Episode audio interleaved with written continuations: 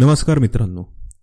अनामिक लेखक लिखित शब्दांच्या पलीकडले या किस्स्यांच्या मैफिलीत मी अश्विन आपलं स्वागत करतो. Share market. हा शब्द ऐकला की आपल्या डोळ्यासमोर काही ठराविक चित्र आपोआप उभे राहतात. जसं की बॉम्बे स्टॉक एक्सचेंजची इमारत सेन्सेक्सच्या हिरव्या लाल आकड्यांची ती पट्टी मोठे मोठे आकडे इत्यादी इत्यादी. शेअर मार्केट हा शब्द आपल्याला हर्षद मेहता आणि केतन पारेख सारख्या महोदयांची पण आठवण करून देतो. पण लेखकाला या शब्दामध्ये काहीतरी वेगळं दिसतं.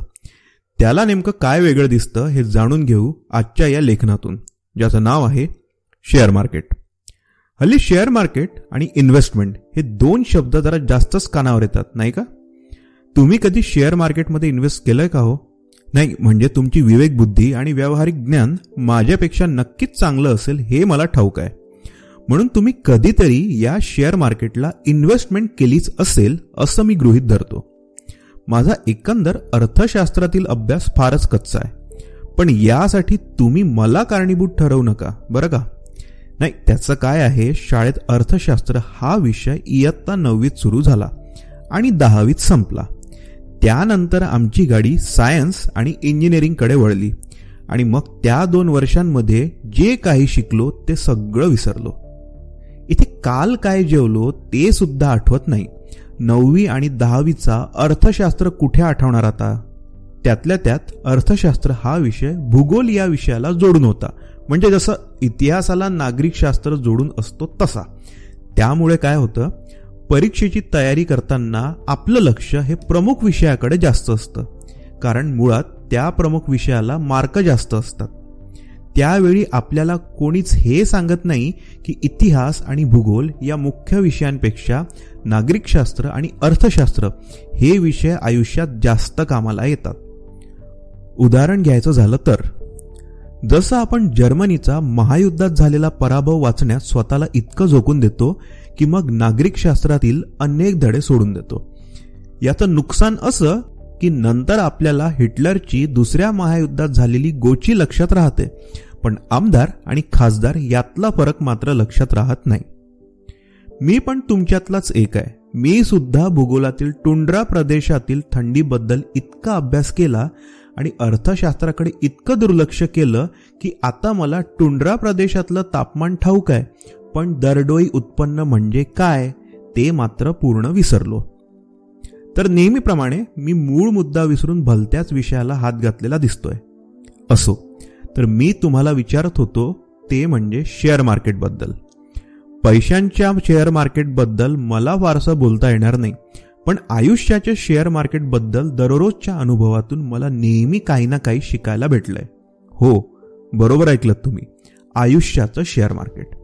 या आयुष्याच्या भल्या मोठ्या शेअर मार्केटमध्ये दोन छोटी मार्केट आहेत. या दोन्ही मार्केटमध्ये जपून गुंतवणूक केली की मिळणारे रिटर्न्स आयुष्याचं सार्थक करू शकतात. तर आयुष्याच्या शेअर बाजारातलं पहिलं छोटं मार्केट आहे हे सुखदुःखाचं. या मार्केटचा हिशोब साधा सोपा आहे. यात तुम्हाला नफा आणि तोटा दोन्ही असतो. जेव्हा तुमच्या चांगल्या कर्मापायी पदरी एखादं सुख पडतं तेव्हा तुम्ही त्याला नफा असं म्हणू शकता. बऱ्याच वेळा तुमच्या कर्माने म्हणा किंवा तुमच्या नशिबाने म्हणा तुम्हाला दुःखाचा सामना करावा लागतो. याला वाटल्यास तुम्ही तोटा असं म्हणा. मला हे सुख आणि दुःखाचं मार्केट फार काही आवडत नाही. त्याचं कारण म्हणजे या मार्केटचे रिटर्न्स हे शॉर्ट टर्म आहेत. तुमच्या आयुष्यात तुम्हाला दररोज काही सुख मिळतंच असं नाही. सुख म्हणा किंवा दुःख म्हणा हे क्षणिक असतात. मला क्षणिक गोष्टी अर्थातच शॉर्ट टर्म रिटर्न्स फारसे आवडत नाहीत. तुम्ही पण माझ्यासारखे असाल तर काळजी करण्याचं काही एक कारण नाहीये. कारण लॉंग टर्म रिटर्नसाठी आपल्याकडे दुसरा मार्केट सदैव ओपन असतो. तर आयुष्याच्या शेअर मार्केटमधला दुसरा आणि मोठा मार्केट म्हणजे नात्यांचा. या मार्केटमध्ये तुम्हाला आयुष्यातील सगळ्यात मौल्यवान वस्तू गुंतवावी लागते. ती म्हणजे वेळ. जगातल्या योग्य लोकांच्या मागे तुम्ही जर तुमचा वेळ योग्यरित्या गुंतवला तर ती माणसं तुमच्या आयुष्याचं सोनं करू शकतात. पण जर का तुम्ही माणसं ओळखण्यात पटाईत नसाल आणि चुकून तुम्ही एखाद्या फालतू व्यक्तीमागे तुमचा वेळ खर्च केला तर तुमच्या आयुष्याची चांगलीच वाट सुद्धा लागू शकते. पण योग्य लोकांमध्ये गुंतवलेला वेळ हा तुम्हाला नक्कीच लॉंग टर्म रिटर्न्स देऊ शकतो. अशी योग्य माणसं ओळखणे आणि त्यांच्यासोबत नातं टिकवून ठेवणे ही पण एक कला आहे बरं का? जर का तुम्हाला ही कला अवगत नसेल आणि जर का तुम्ही तुमचा वेळ हा नेहमी चुकीच्या लोकांमागे वेस्ट करत असाल तर तुमच्या आयुष्याचं शेअर मार्केट कधी क्रॅश होईल हे सांगता येणार नाही. पण काळजी करू नका. या आयुष्याच्या मार्केटमध्ये काही वेळ घालवा. तुमच्या वेळेची आणि विश्वासाची योग्य ती गुंतवणूक करा. एक दिवस नक्कीच तुम्ही या मार्केटचे बिग बुल व्हाल अशी मला खात्री आहे. तोवर एक मंत्र देतोय. तो मात्र लक्षात ठेवा.